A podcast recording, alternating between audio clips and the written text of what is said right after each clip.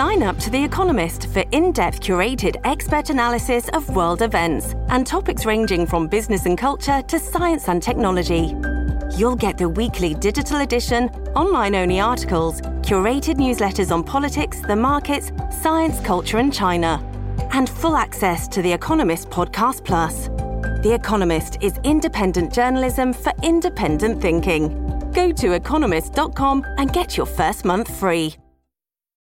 You're a podcast listener, and this is a podcast ad. Reach great listeners like yourself with podcast advertising from Libsyn Ads. Choose from hundreds of top podcasts offering host endorsements, or run a reproduced ad like this one across thousands of shows to reach your target audience with Libsyn Ads. Go to libsynads.com now. That's L I B S Y N ads.com.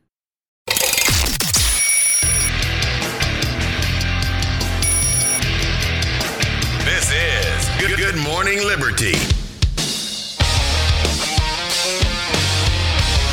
Well, what is going on, all of our liberty loving friends? Welcome back to another fantastic episode of the Good Morning Liberty podcast. I'm one of the hosts here, Charlie Chuck Thompson. With me, as always, across the crusty pay lake of the Pine Ridge Indian Reservation.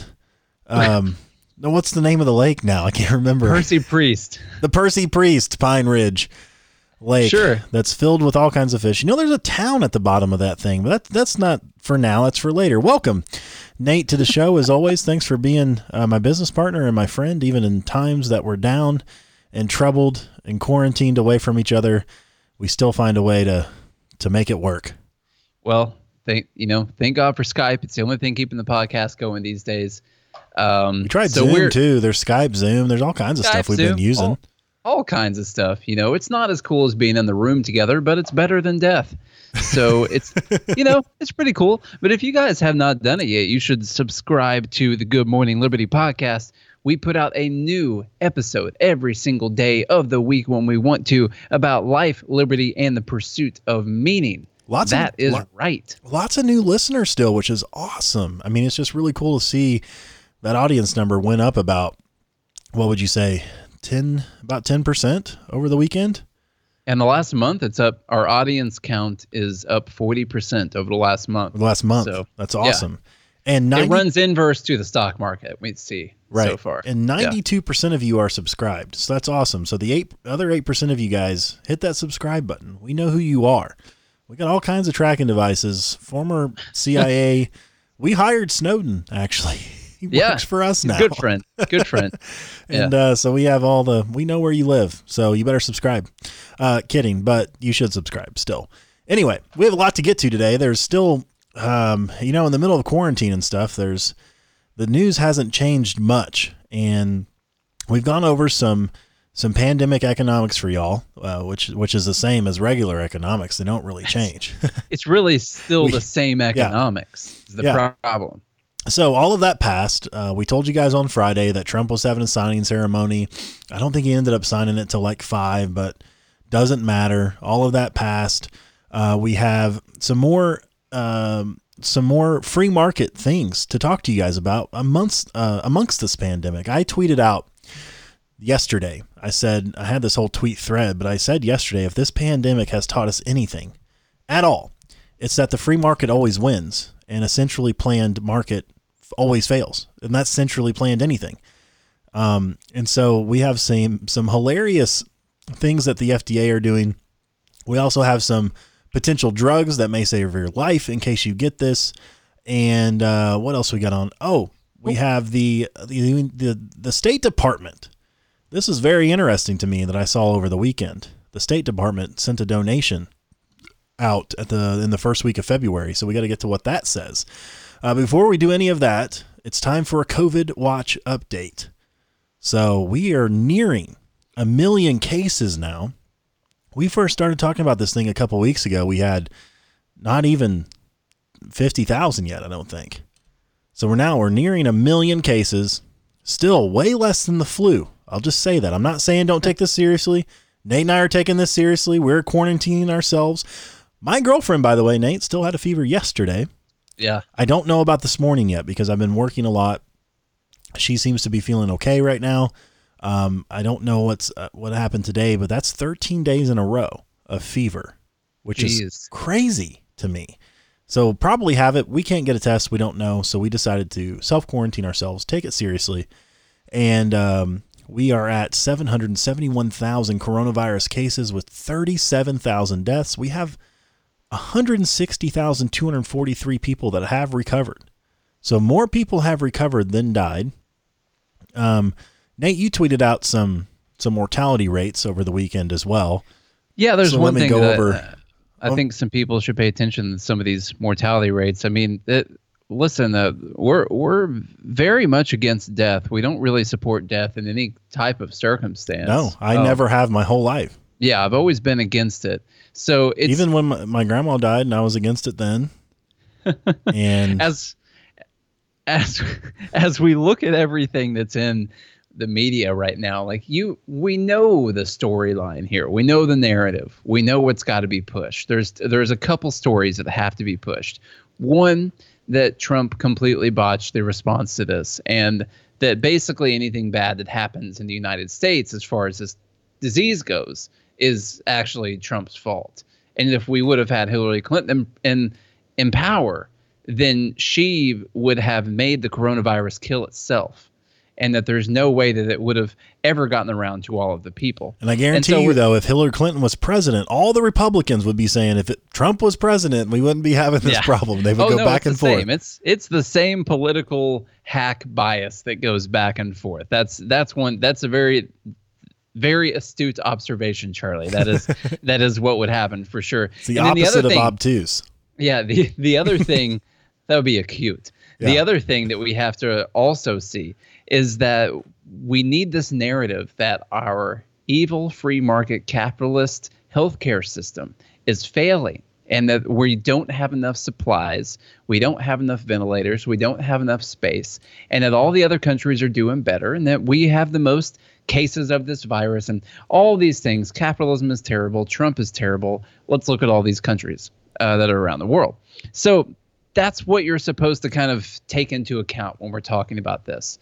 So there's a couple things that I wanted to to mention, and the number one thing was the our our mor- the mortality rates for COVID, they're high, but um, if I were to name the top ten highest mortality rate countries, I would name them in this order. And then the reason I would name them in this order is because these are the top 10. So that's why I would do it. Um, so these are the mortality rates. Italy, 10.8%, Spain, 8.1%, Iran, 7.1%, Netherlands, 6.5%, France, 6.1%, UK, 5.9%, China, 4% since last month when they stopped reporting numbers, Belgium, 3.9%, Switzerland, 1.8%. US 1.7%. And now what you're supposed to take from that list is that free market capitalism kills people.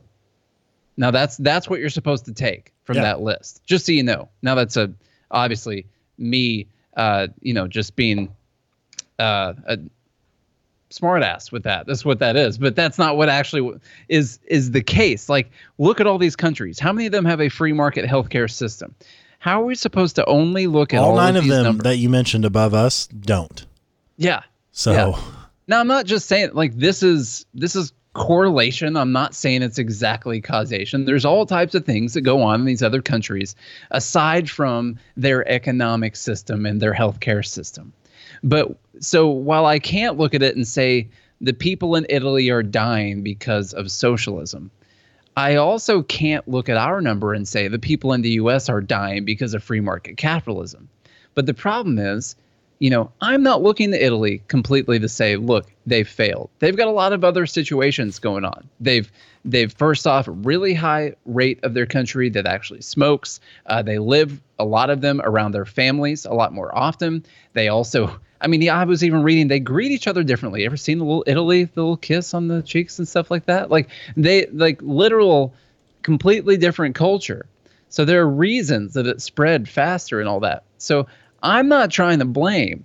I'm not trying to blame socialism or whoever the heck runs Italy or, you know, Boris Johnson for the UK or anything like that. Like, I'm not trying to blame these people. But also, I'm not trying to say that the free market is what has made all the people die in the United States. Like we we have to be truthful in these narratives. So that I just wanted to bring up those those numbers and just say like that take this into account. Like have a sense of proportion. We're doing pretty good and more than likely the death rate is way lower than that. Yeah. Because we have a lag time because now that we're getting more tests, we're getting way more cases pop up. We also have a lag time before we figure out whether or not people are recovering or whether or not they're dying. So you you have this lag time between testing and dying that like we don't even know if the people who are getting tested are are going to die or recover. There's all kinds of things going back and forth where so far we've seen the number go from 3.5% mortality rate down to 1.7 we've seen it at 1.4 1.5 some point last week. Um, and this needs to be taken into account. I was reading something on wall street journal earlier that was saying that the actual death rate might be well below a percent that it might actually be getting closer and closer to the flu's death rate I've So, seen, yeah, I've this seen is the important. same. I've seen the same things because if you look right now, the United States has 159,000 reported cases. Now you can be pretty certain that the death count is pretty accurate because the people that have died from these conditions are getting tested for COVID. So 2,951 deaths. You can assume that that number's pretty close to accurate. You could do plus or minus a thousand. I'd say. now listen to what candace owens said yesterday What I- and I, did you see what she said No, I was just going to say the models I've seen indicates that we have 10 times the number of cases in the United States. We probably have over a million. They're looking at like 1 million to 1.5 million based on the models. We just haven't been able to test everybody yet. So if you look at that, you're at a, a 0.1% death rate, which is like the flu.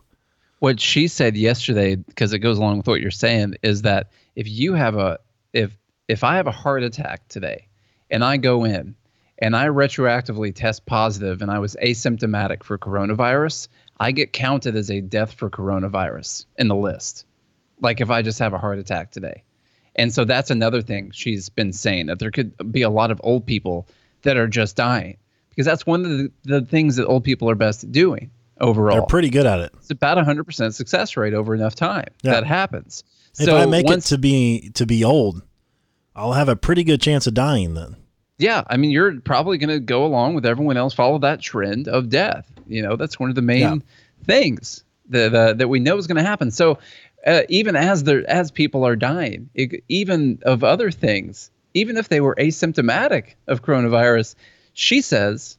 Now I have not verified that. Sometimes she says sh- some pretty crazy stuff, but she says that if you test, even if you were asymptomatic, you will get put on the list of people who died from COVID nineteen. So Yeah. take that uh, as what it is. So, do we want to run through some of this uh, some of this news well we first got I right was here? well first I was going to get to why you know we can't really say that that um, you know socialism is cause, causing the deaths in Italy or something like that or their their centrally planned healthcare but what I want to draw attention to is why there's a difference between centrally planned healthcare centrally planned economies versus allowing the free market to do its best work and so the I, I sent out a Twitter thread, which if you guys want to follow us on Twitter, um, we're becoming a lot more active there. It's been a lot of fun interacting with people. Um, so you guys can go to Good AM Liberty. That's at Good AM Liberty because Good Morning Liberty was too long. So Good AM Liberty, like AM radio. Good AM. Rate, uh, not radio. Good AM Liberty. Go there, follow us, and uh, tweet back at us. Send us some questions. DM us. You can slide into our DMs if you want to.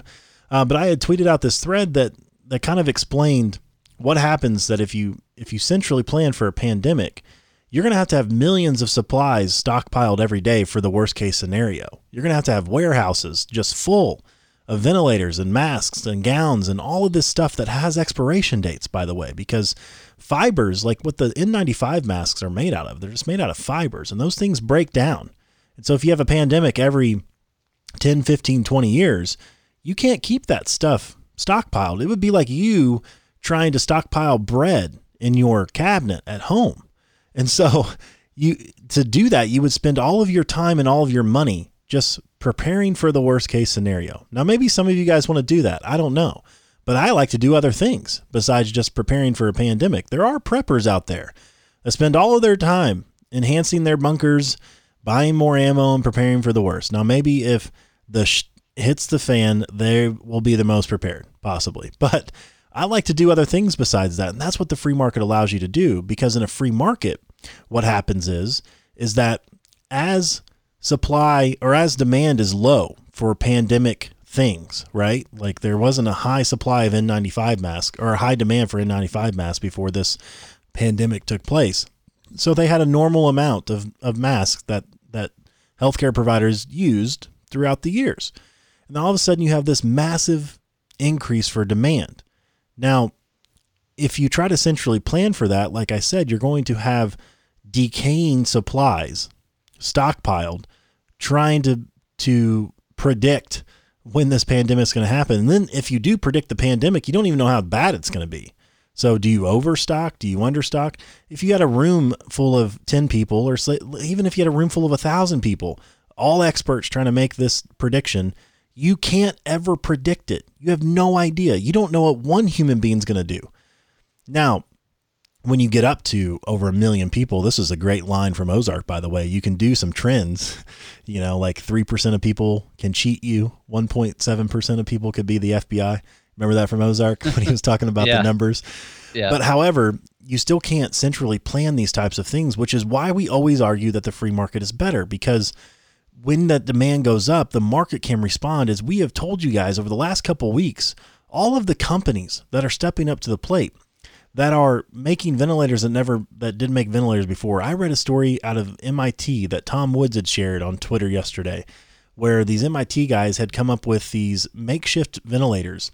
Uh, 10 years ago, it's part of a project. They use ambu bags, which are the, you know, you always see on TV those blue bags that they're, you know, pumping people full of air with when they go into cardiac arrest.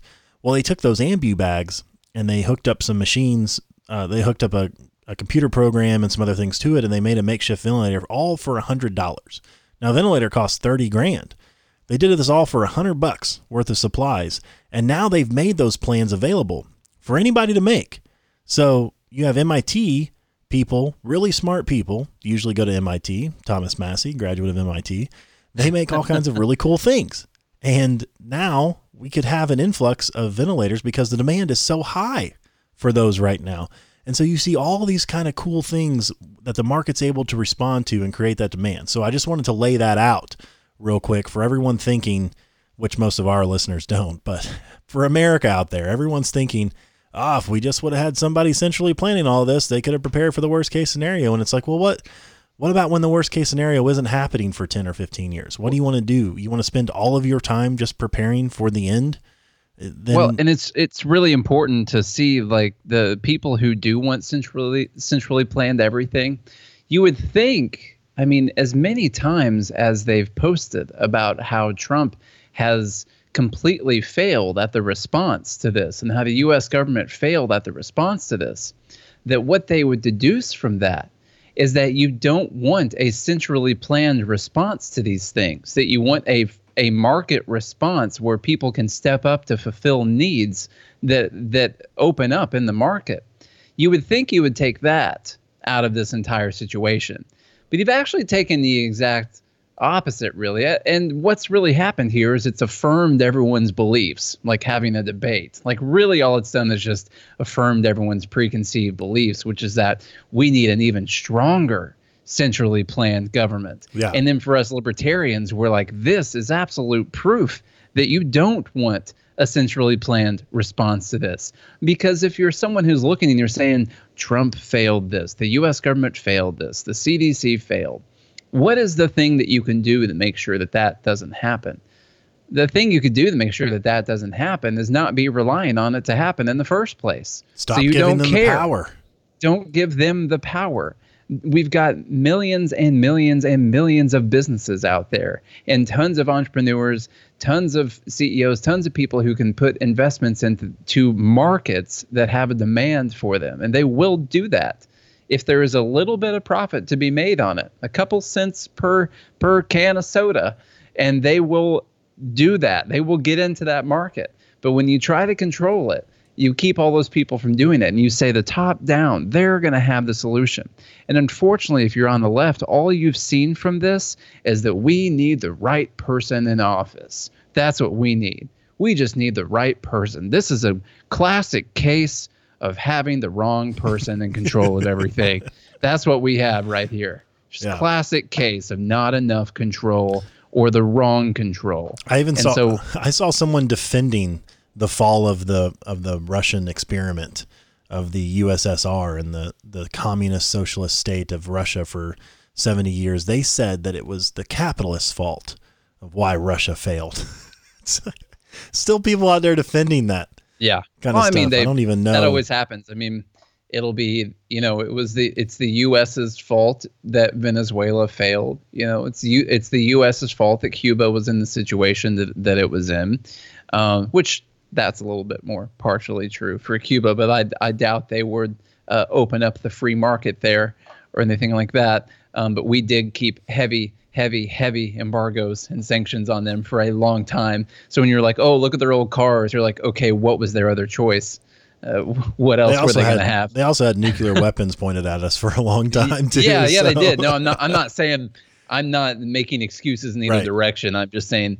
Uh, obviously, people are blaming this uh, Venezuela on that now, and they'll blame Russia's fall on that. And then, of course, um, you know, the only reason Germany got so bad was because of the Treaty of Versailles, I believe. Is that what it was? Treaty Yeah. of Versailles. Well, that's what it was because they owed way too much money back, and so you can go back and you can retroactively uh, hindsight talk about how all of these governments really they just failed because of some because of the evil capitalist when actually if you just would have let people be free and exchange value with each other none of those things would have ever happened in the first place so yes those governments lost out to people that were trying to be free and exchange value with one another so i guess i guess you could say that Yeah.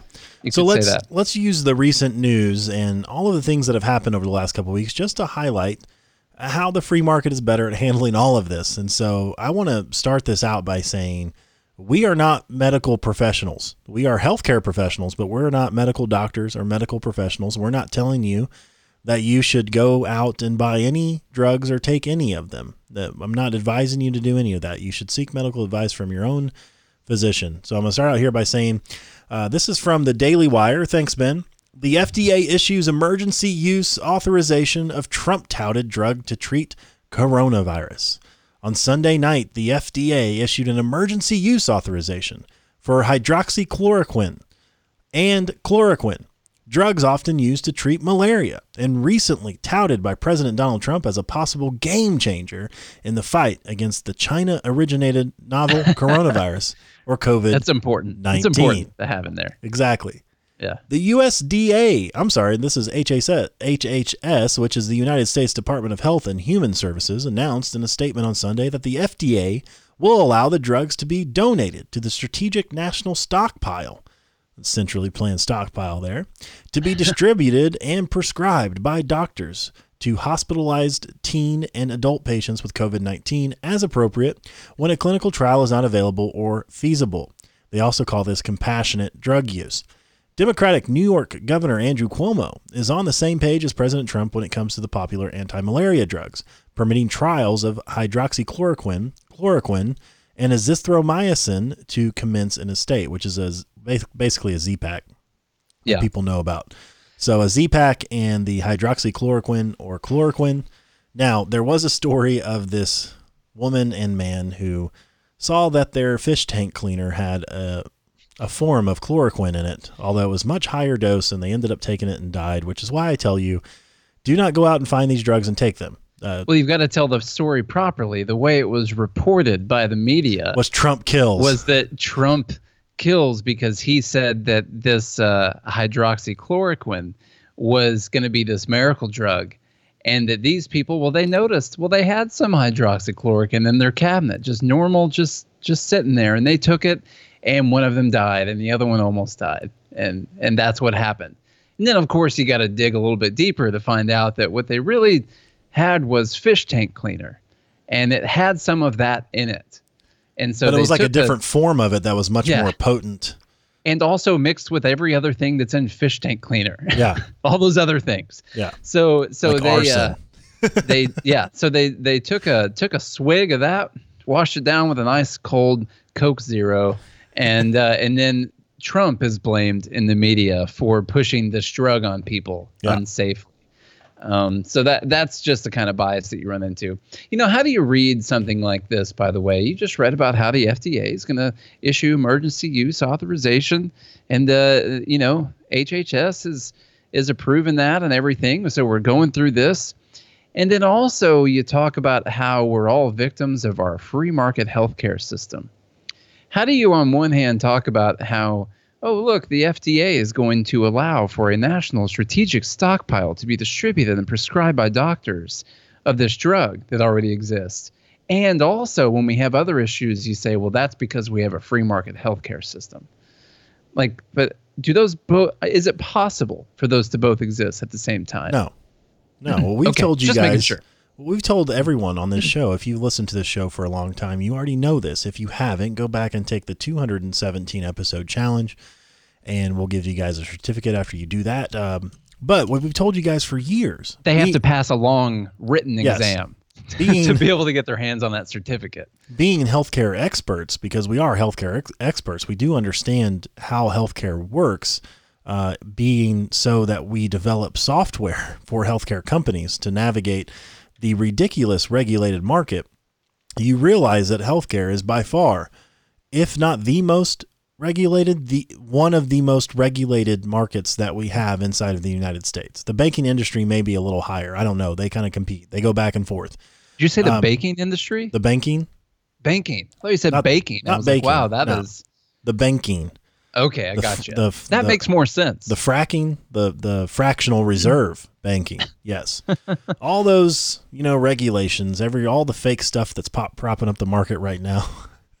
And uh, anyway, they have so much regulation you can't even come close to calling it a free market healthcare system. It would most closely resemble actually a fascist healthcare system it would. where yeah. besides Medicare, because that's state owned, Medicare and Medicaid. However, the rest of the market is private. That uh, that ends up being controlled still by government, which would be a fascist system. But So it's a- Medicare doesn't have its own hospitals and everything, so it is still using. well, you do the have state owned system and you telling have state them, owned hospitals though that accept Medicare, so that's completely government run. Let's say, but they So operate. for they- the state-owned hospitals, Yes. yeah, but they still every operate on the same principles whereas medicare and medicaid set the standard for the rest of the market so it doesn't even it doesn't even matter whether it's a state-owned hospital or not. They're still following the same exact guidelines because you have the joint commission and you have the fda and then you have the health and human services and then you have all of the regulations on how you can bill people and accept payments and do all of this stuff. It's absolutely unbelievable when you start to dive into it. I can tell you that I probably know about 10% of the regulations, and I've been doing this for eight years now, almost nine. And I know about 10%, if that. That's how much there is. and I know a lot. People and pay he me. reads A, a hundred pages a day in the regulation book. yeah. People pay me a lot of money for what I know, and I only know 10%. So what you're saying is I could make more money if I knew more, probably. Sounds but like you could up really up your game on this. I know. actually. But it, Yeah. I say all that to say that it is one of the most regulated markets that we have. So we don't have one. And you can notice right here that the FDA is all of a sudden, and they're doing this left and right. I mean, the government is slashing regulations left and right to allow these companies to come in and meet the market demand. Because guess what happens when you have a pandemic and demand shoots up? Well, you need the market to respond to that.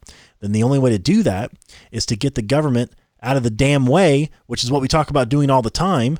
And hopefully, after this crisis, they'll realize ah, maybe we shouldn't have our fingers in all of this. But at the, then at the same time, they're using this crisis to put their fingers in other things. So we're just going to have more of the same. But it's just the the I mean the proof is in the puddings here. It is Is all I can say. Let's uh, What was the name other. of what was the name of the the pugs on the campaign? oh, Was it um, was pudding crap. one of them? Ooh, I don't. I'll think on it.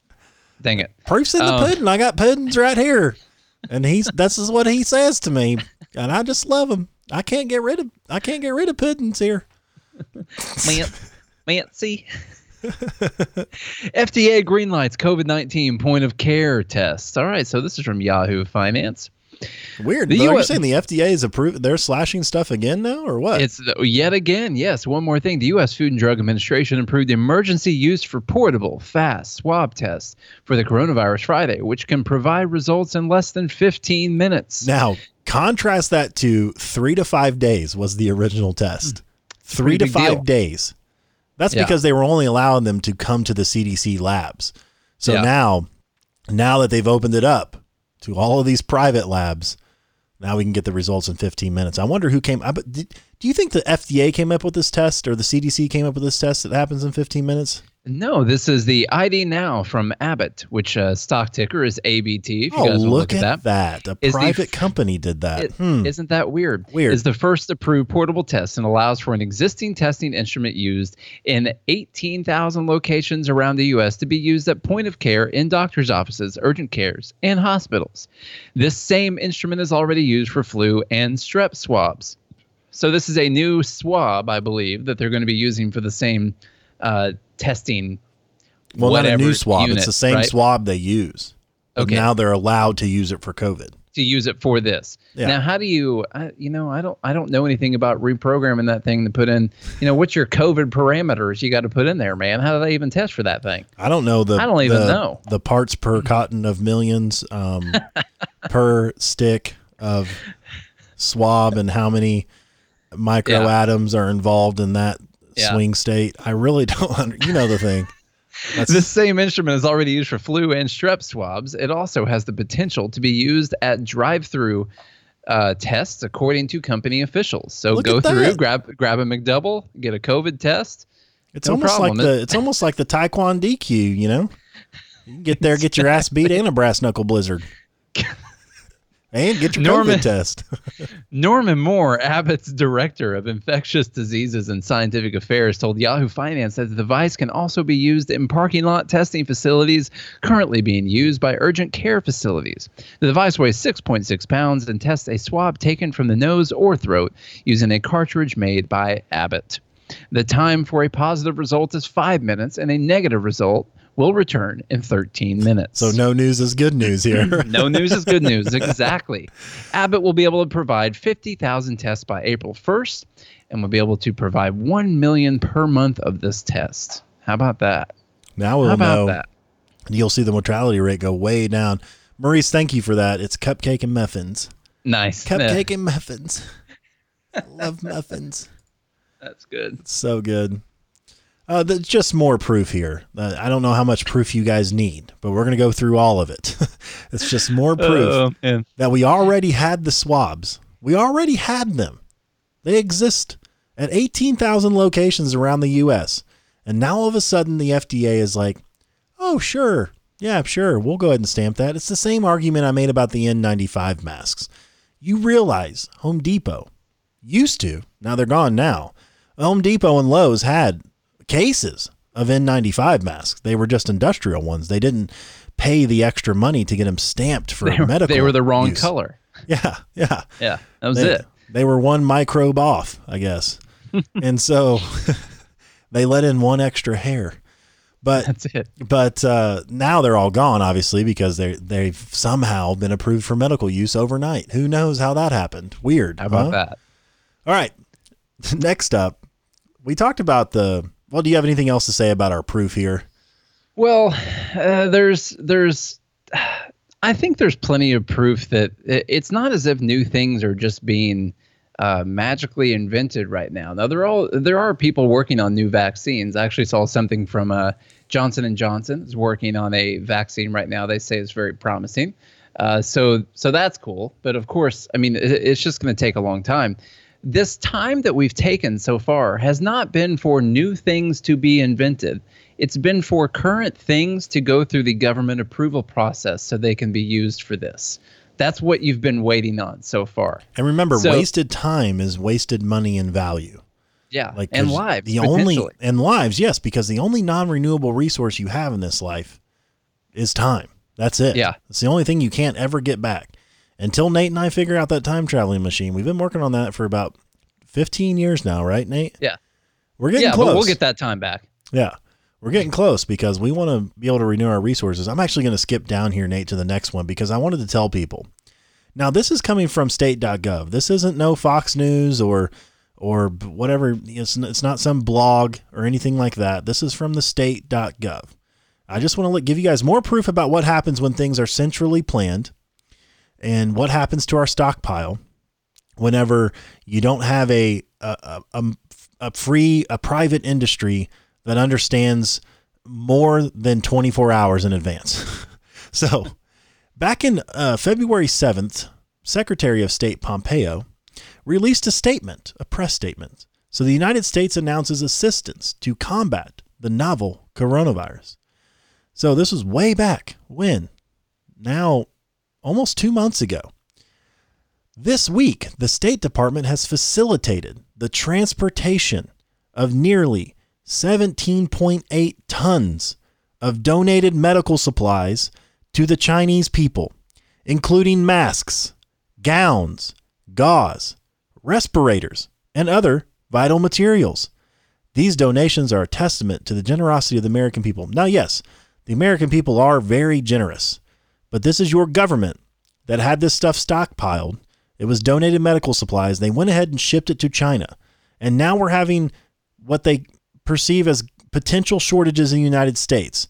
I wonder if China's given any of this back to us. Whereas I think if private companies were allowed to respond to this and they had some stockpile of stuff, they would have been like, oh, well, we had our first case. If, if this is what the numbers are looking like in China, we had our first case reported on January 20th and it's February 7th. Maybe we won't send 17 tons over. Maybe we'll just do like one or two tons instead of 17 tons. Yeah. So it says today the United States government is announcing it is prepared to spend up a hundred uh, spend up to a hundred million dollars in existing funds to assist China and other impacted countries. Now, why in the world? One, one of Rand Paul's arguments for the first stimulus package that was that was passed was eight billion. Rand Paul argued, why do we have to create new money?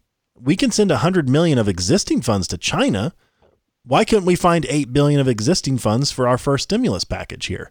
You know, why couldn't we find you know what still hasn't been funded? You know, and, and this was one of Massie's arguments is we haven't funded any money towards getting everyone tested. And Massey was like, "Why did we send 25 million to the Kennedy Center instead of sending 25 million to test kits to make sure we get everybody tested? Why couldn't we find 100 million dollars of existing funds to make sure everyone could get tested so we really understood the numbers and the private market could really predict how many cases we're actually going to have, maybe they would start building a hospital right now. Maybe HCA would get their certificate certificate of need for that extra building they were trying to build 10 years ago. you, you, know, oh, there's no need yeah. for it. Well, now there is. There definitely is a need now.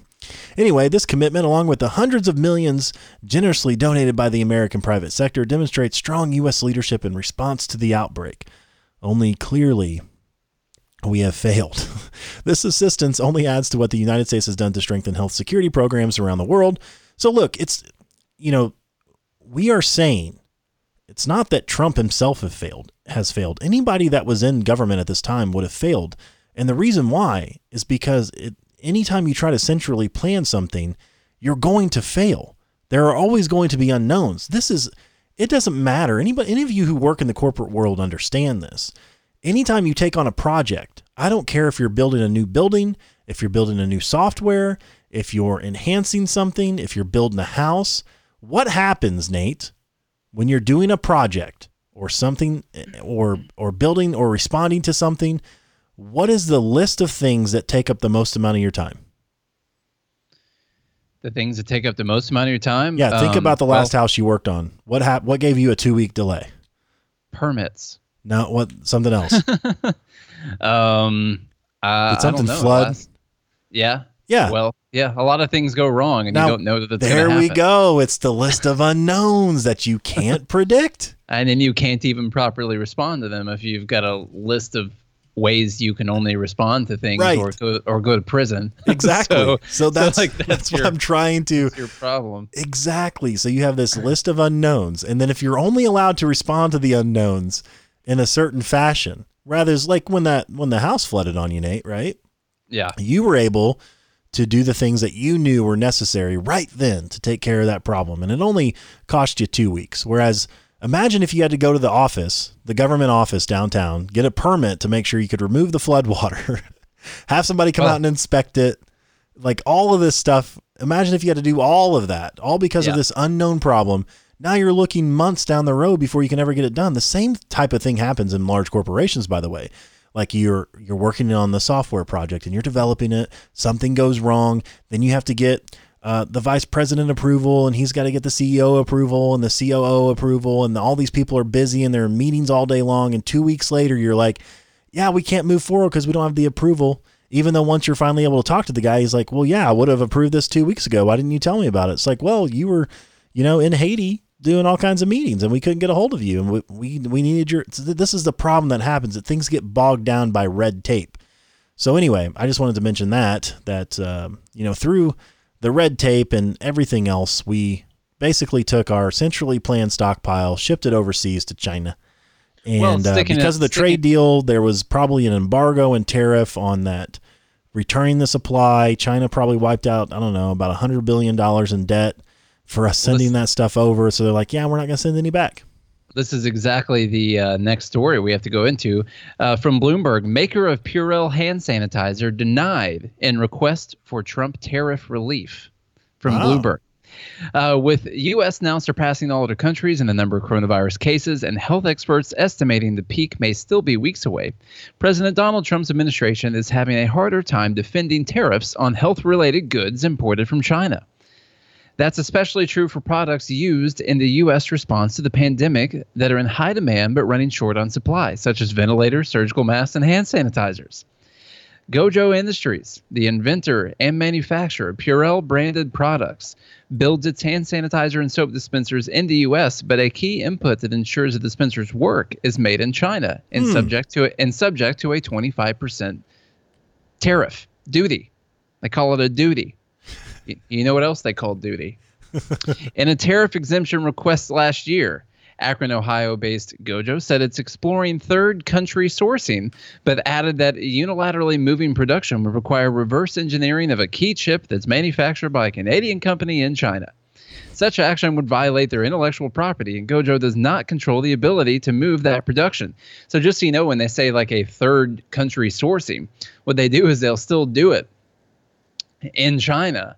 And then what they'll do is they'll ship it to another company that's owned in a country where we don't have tariffs. And then they'll ship it to that company in that country. And then we'll buy it from the company that they've shelled and located in that country Beautiful. I and that way it's that. all better for you guys. So that that's the way they do that. The U.S. Trade Representative denied Gojo's request earlier this month, saying the company failed to show that the duties would cause severe economic harm to you or other U.S. interests. Oh, really? According, according to USTR General Counsel Joseph Barloon's letter on March 5th. Huh. Three, we- three weeks later, USTR issued exemptions for Apple Watches and a range of other products that have no apparent link to COVID 19. Gojo So- didn't donate enough money. Gojo So couldn't, this is where- get their stuff done for hand sanitizer, but they did go ahead and remove the tariff for Apple watches. So Yeah, make sure you, you you can those- watch your heart rate go down to nothing. There you go. You Problem solved. you can still see as it goes down. Breathe. Use the breathe thing on there. This is where this is where I do agree. You know, we had this whole battle with libertarians last week about you know economics and understanding production over consumption and understanding all that. I do agree that there is crony capitalism. There, there's crony businesses out there who do get better deals, and the and the government does pick winners and losers on the production side of things. And here's a great example where this is why we believe in zero taxes and zero regulations and, and zero bailouts and zero subsidies so that it is an even playing field for everybody involved. But you can't get mad. I, I, like, I can't get mad at Apple for accomplishing the goal and, and Gojo not. I, I'm mad at the government for not giving Gojo the same thing that they gave Apple. They, they Yeah. should get every, they should give everybody. There should be no tariffs on anything and that and that's the the true free market response to all of that and which would allow us it, it's just so crazy to me that we are in the middle of a pandemic and a hand sanitizer manufacturer would get denied a 25% tariff that's placed on them i mean Yeah.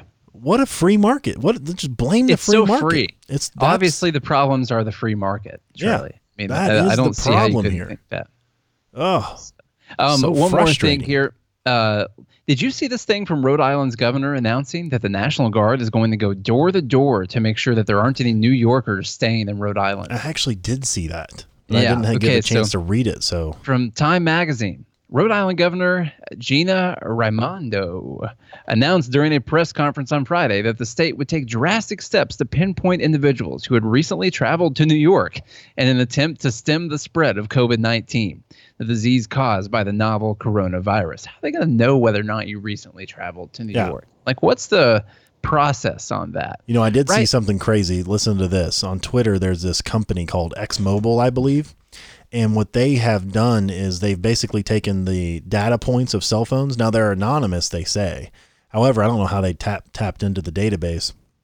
But anyway, they were able to get pinging signals from cell phones.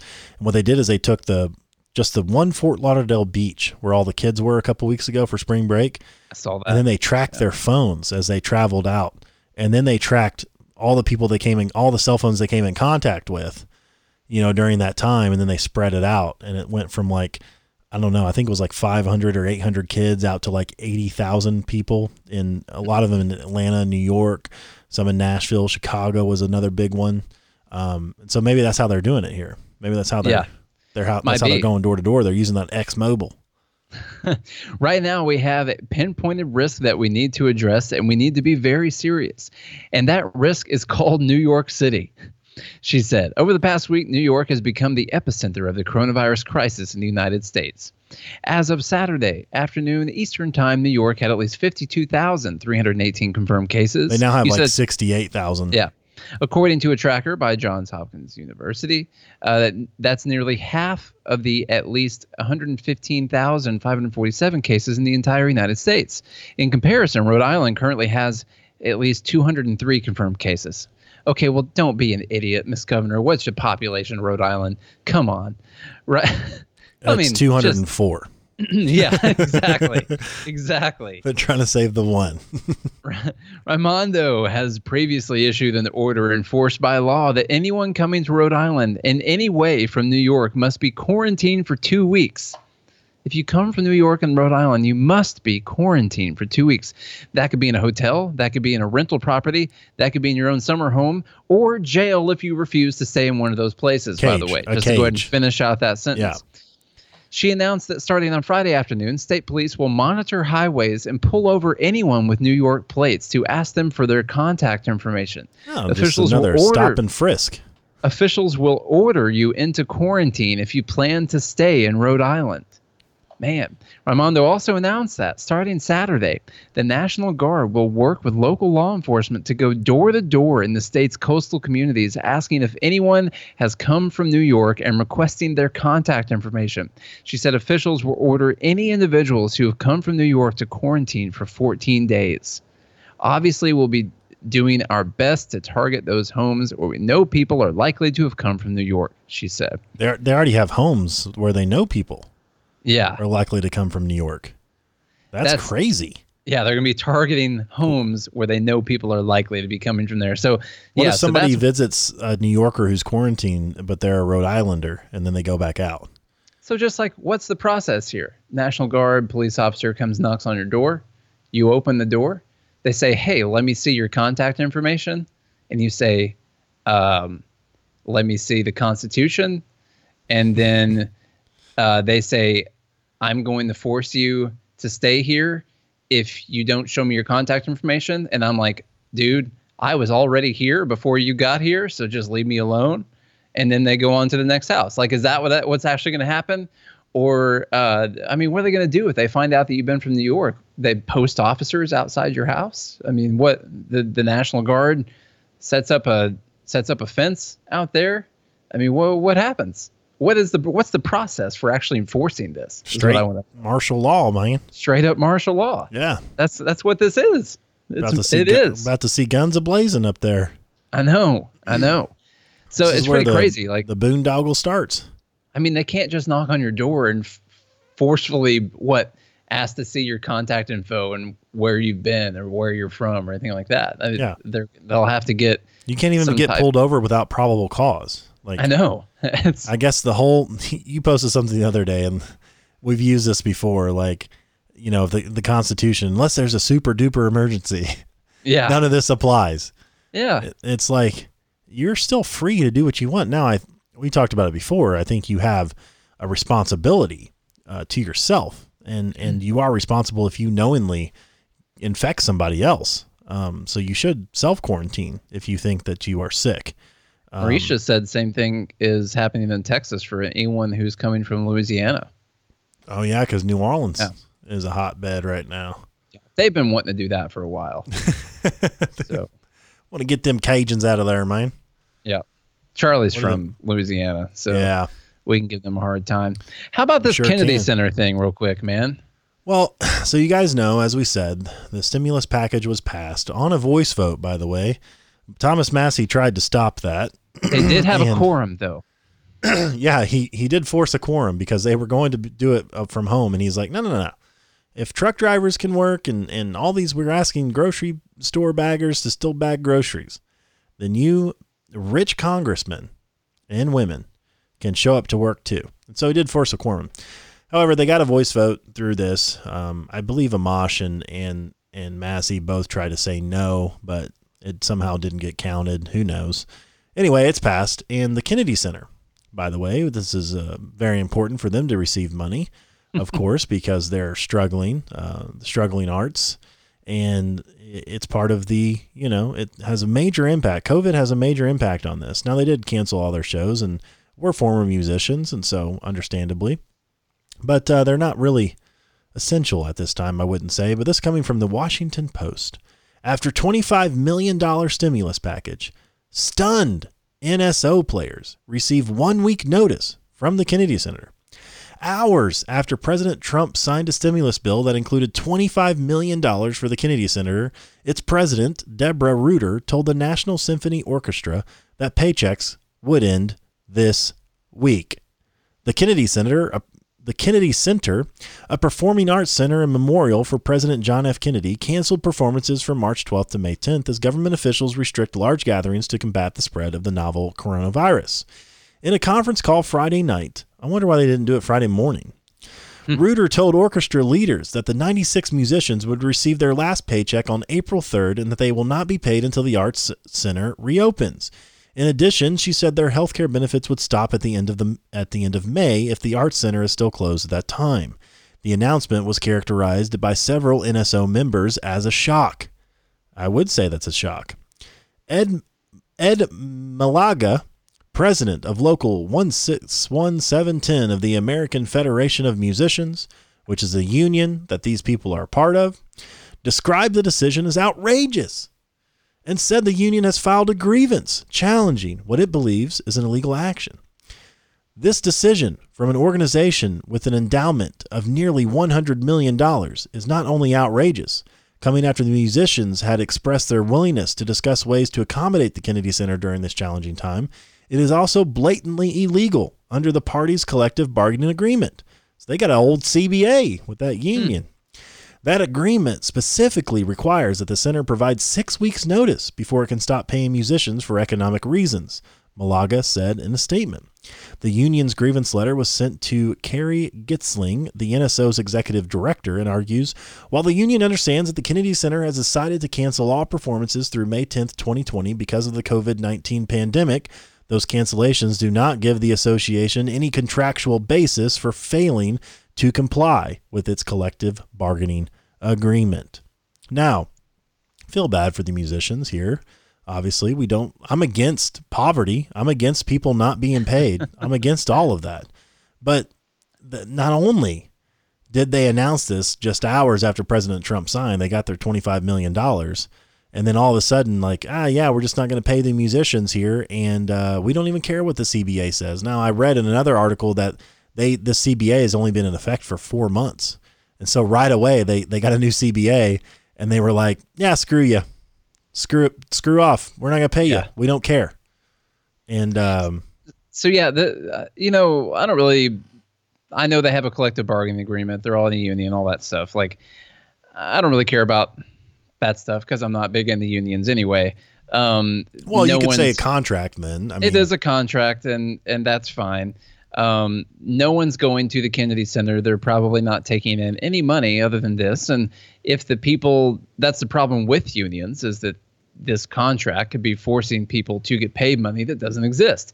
So that's kind of kind of an issue that you have to look at. Uh, so this happens, and then they get the 25 million. Now the problem is, like, once they get the 25 million, why the heck do they announce that they're not going to be paying anyone? And what are they going to do with that money? That's what I want to know.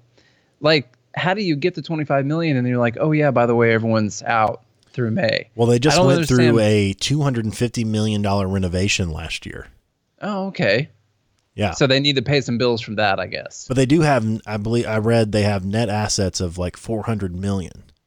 Okay. And even in this article, it said that um, Net that they- assets doesn't mean money in the bank, though. That could mean that that's true. Their stuff is worth. They have an endowment of nearly Could one just be a couple French horns. It says from an organization with an endowment of nearly one hundred million dollars.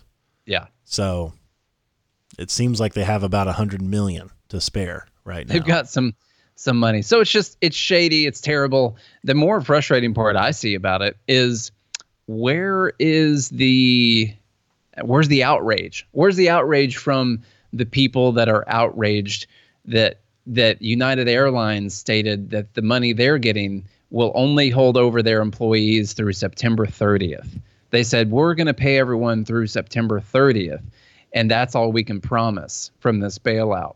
But then this one organization with probably I don't know how many total employees they have, probably drastically different from United Airlines. Uh, I, I would say this one organization gets 25 million and they immediately fire all the people. And what I want to know is 96 musicians. 96 musicians. Yes. Now I'm sure they've got all kinds of other people who work at the Kennedy Center. So that that's that's not as if they just cleaned out the entire place Right. but where is the where's the outrage that you would see if this were flip-flopped and it wasn't some kind of center for the performing arts that was doing this and like a, a nancy pelosi pet project for making sure it was in there you know where where's the outrage you would see that's the problem it, it's there isn't any because there aren't any principles there's only there's only bias Yeah. there's only political hackery that's Yeah. that's really all there is And I can read you this from Business Insider. Airline employees are safe from being laid off for now, but United warns that job cuts may be on the horizon if the coronavirus pandemic rages on for as long as expected. So, workers at U.S. airlines are safe from furloughs or layoffs through at least September 2020 after Congress agreed to 29 billion in payroll grants to airlines as part of the $2 trillion stimulus package that President Donald Trump signed on Friday. However, United Airlines says that after that, it's likely that jobs will end up being cut. In a candid letter to employees and seen by Business Insider, United CEO Oscar Munoz and President Scott Kirby warned that, depending on how the COVID 19 pandemic progresses, it's likely that travel demand will not recover for some time. And based on how doctors expect the virus to spread and how economists expect the global economy to react, we expect demand to remain suppressed for months after that, possibly into next year. They're looking at 2021. They said, quote, we will continue to plan for the worst and hope for a faster recovery, but no matter what happens, taking care of each one of our people will remain a number one priority. Quote, that means being honest, fair, and upfront with you, they added. If the recovery is slow as we fear, we it means our airline will and our workforce will have to be smaller than it is today. Under the terms of the payroll grants and operational loans in the stimulus package, airlines accepting aid are prohibited from involuntary furloughs or layoffs through September 30th, 2020. The speed and scope of the pandemic's impact on the global economy and aviation market has been virtually unprecedented, with demand drops and capacity cuts outstripping the weeks after the terrorist attacks of September 11, 2001, and the worst of the 2008 2009 global financial crisis. U.S. airlines have slashed capacity across domestic and international networks and grounded significant portions of their fleets as borders have been closed, travel bans have been implemented, and social distancing guidelines have been pressed with more urgency, including lockdowns in some parts of the U.S. United has reduced its schedule by more than 60% in April and expects planes uh, that continue to fly to be mostly empty. So, uh, I'll just finish it out here. During a press briefing on Friday, a senior United official said that the stimulus package bought the airline some time and breathing room and would allow it to plan its next steps for deliberately uh, and to develop uh, more deliberately and to develop contingency plans for various outcomes. So what United is doing here, and what I like what they said is like, look, we're just being honest, fair, and upfront with you. We're just telling you, like, hey, this has bought us some breathing room, but we're trying to stay in business after this goes out. Like, we're not That's trying pretty- to lose the airline here, and we're hoping that if we can hold out um, until next year when we can start actually flying again, all you guys can get your jobs back because we're still being airline. If we're not an airline anymore, then everyone loses their job. So Yeah, it's pretty clear and pretty uh, basic. I, I just say common sense. What that person said in that email. Um, if demand is a lot low, if a lot less people are flying, then we are going to need a smaller workforce than we needed when everyone was flying like they normally were. So that that's just you can't really argue with that. If if half as many people are taking flights and there are half as many flights, you're not going to need the same amount of employees. That just is what it is. And people are going to have to adjust for that. They're going to have to plan ahead. They've got warning. They've got fair warning here that if this doesn't turn around, you're first off uh, start saving up some of your money and start adjusting for uh, either a new job or for having a lower income for a while or no income for a little bit. right, you have six months right now. It's it's Six March thirtieth. Yeah. September 30th. You're going to get paid until September September 30th, no matter what, whether you're actually working working or not. You're going to get paid. So you have six months. I mean, I feel like that's pretty fair amount of timing. And the, and the airline's trying to say, like, look, we're trying not to go under, which Nate appreciates, considering he's holding some United uh, stock right now. I think, right? Uh, I dumped it on Friday Oh, so okay. I could buy some more. Because you thought they Um, were laying off their workers, and now you were like, ah, yeah, you know, they're still getting rid of everybody, so they're going to be gone. No, I, I just saw more growth opportunity in Norwegian cruise lines and this uh, and some of the energy, the oil sector, because the oil sector is destroyed right Yeah. now. So, yeah, been looking at that. But yeah, I mean, it's just kind of common sense, and this is the crappy part that people aren't paying attention to. That's 29 billion that went for payroll grants is what's in that bailout. Now, what people will call that is a bailout for the rich. yeah. It's a bailout for the big corporations. 29 billion of the money that went is for payroll grants for people to float their payroll so people keep getting their paychecks money that still goes to people so they can remain employed from these companies and that can be spun as just a big payout for the big companies Well, Nate, that's That's cor- that's just part. that's just corporate welfare. i And know I hate. i know I just hate corporations. It's So- it's all welfare. I hate all of it. Don't take any of my money. Uh, too late for that. Don't borrow any more money in my name and give it to anyone right now. How about that? Yeah, I didn't approve the loan. my name's Didn't not on it. it. My, I didn't sign. My signature's not there. Somebody get a signature expert. I, I did not approve the loan. One more. Can I just show you this amazing aspect of what was best known as Trump derangement syndrome? Yes. Because listen, we're not the massive fans of Trump. We support him when he does something we like. We talk uh, about it when he does something that we don't like.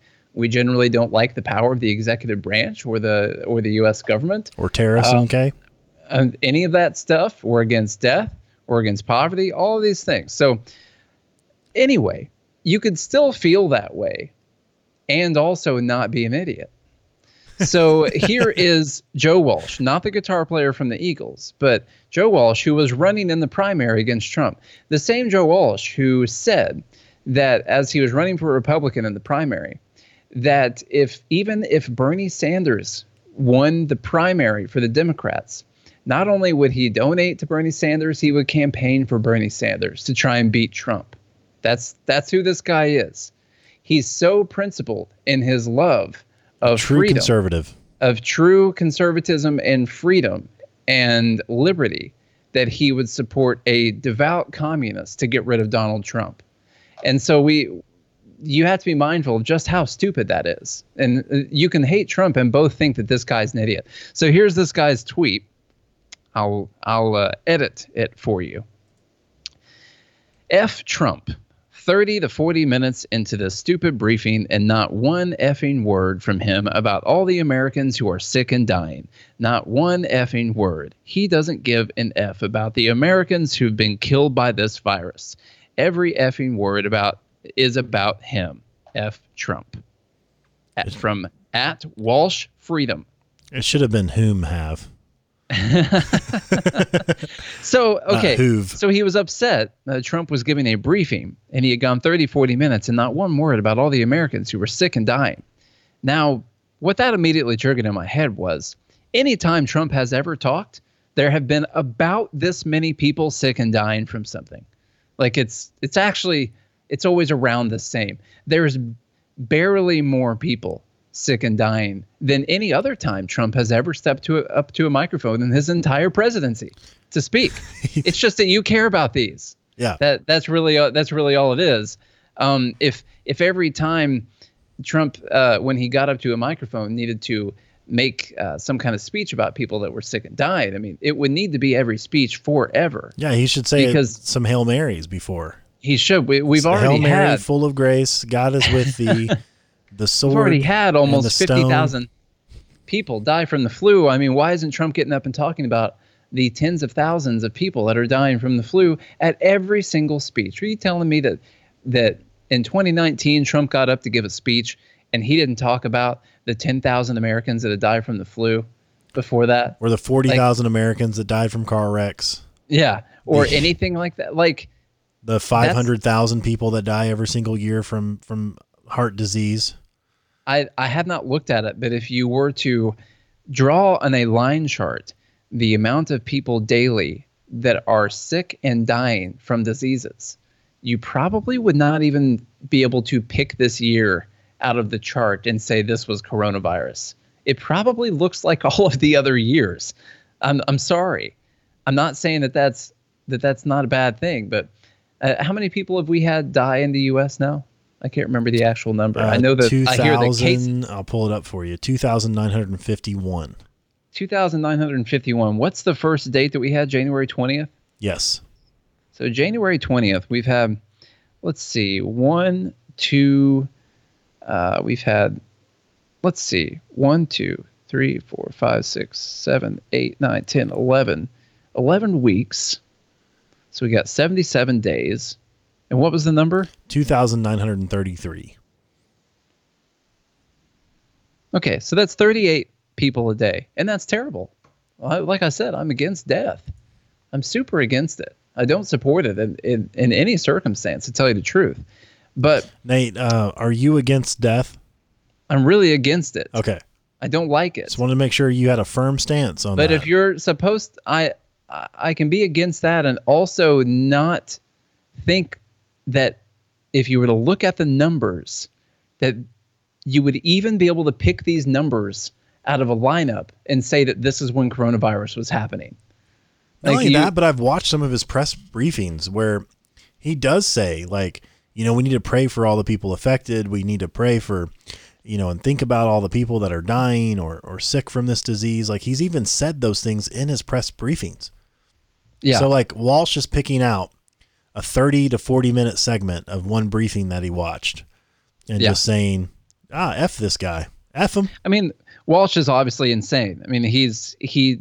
This is a guy that's so much for freedom. By the way, the word freedom is in his Twitter handle at Walsh Freedom, and that he would actually support socialist Bernie Sanders being the president and say that that would be better than Trump being president. Now, I can both disagree with Trump and his presidency, and be clear and concise in the fact that in knowing that Bernie Sanders would obviously not be better than what we have with Donald Trump. Would be But if I had so much irrational, childish hatred for Trump, then I would I would tweet something like what Walsh did right there.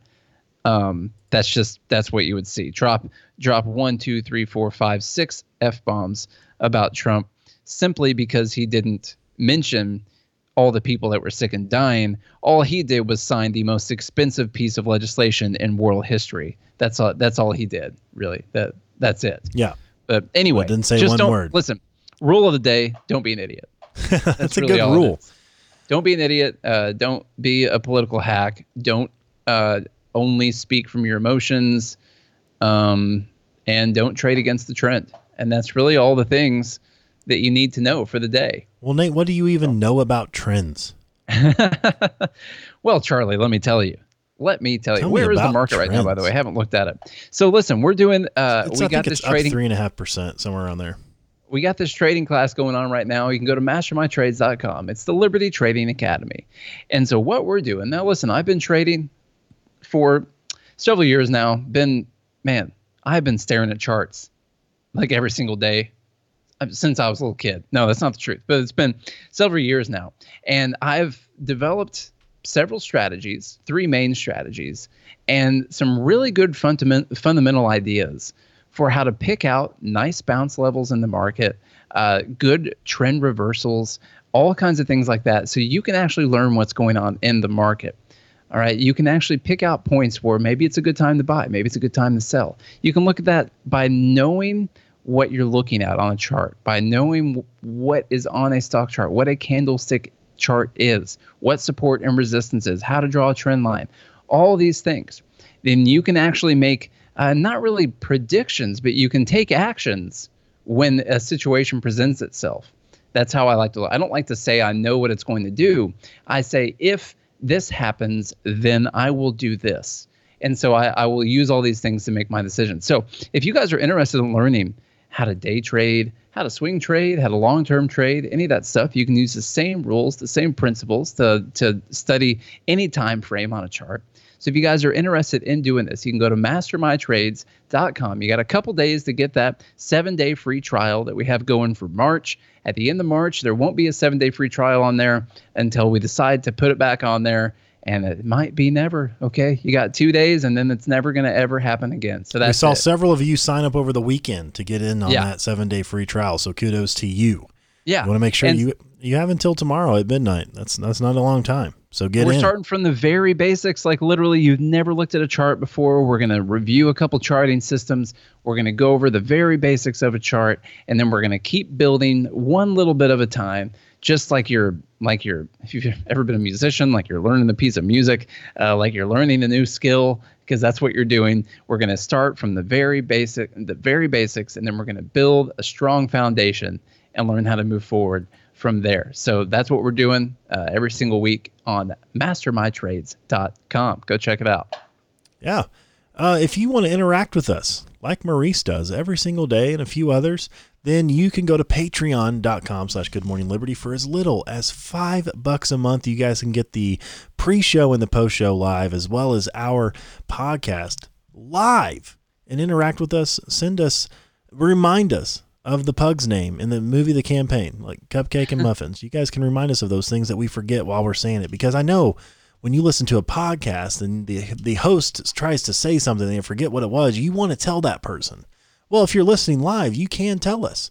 Uh, I run into that issue, by the way, Nate. I don't know if you ever do. If I'm listening to somebody in another podcast and they're like, "Oh, what was the name of that?" You know, I want to like jump through the podcast and tell them. Well, you can do that if you watch us live, and that's you can do that by going to patreon.com slash good morning liberty and sign up for that five dollar a month tier, and that's what you get. It's a lot of cool stuff. I even think for the five dollar tier, you still get a merch discount, right? Nate? Get a merch discount. You Yeah. get a, a weekly video blog, which I failed to do last week because it's our first week working from home and it's it's really weird. So I got to get back on the back on the horse as far as as far as doing that. Maybe I'll do one as soon as we get off this podcast. Yeah. So Yeah, you know, this the last couple of weeks has been a little bit different with this whole pandemic going on, but uh, we are doing our best, as I'm sure you guys all know, uh, getting this stuff together for you, getting the live, you know, the live feed together for you as we work out how to do this over Skype and all of that. But for five bucks a month, you can see all this stuff take place, and I think it's really cool for you guys to do that. So patreon.com slash good morning liberty. And then also the free ways that you guys can support us, which you guys are doing every single day. And we can't thank you enough for that is sharing the show with a friend and keep bringing in new listeners because more people need to hear the message of liberty and how we can better prepare ourselves and take responsibility for ourselves. And that's how we actually move the liberty movement forward. You know, this whole last week, I was a little discouraged in some of my friends that I respect deeply, not understanding basic principles of economics. But what I am encouraged is by all of you who continue to tune in, who continue to share the show, and help us build this liberty movement from the ground roots, from from the grassroots. From the roots. and if you if you guys share the show, that would just mean the world to us. So please share the show with a friend and then leave us a rating and review. In the last month, we've had several awesome reviews come in, and we appreciate that from all of you. So leave us a rating and review, five stars, because it's worth it. If you guys do all of that, every single bit of it, we'll be back again tomorrow. Hope you guys have a good day and a good morning, Liberty.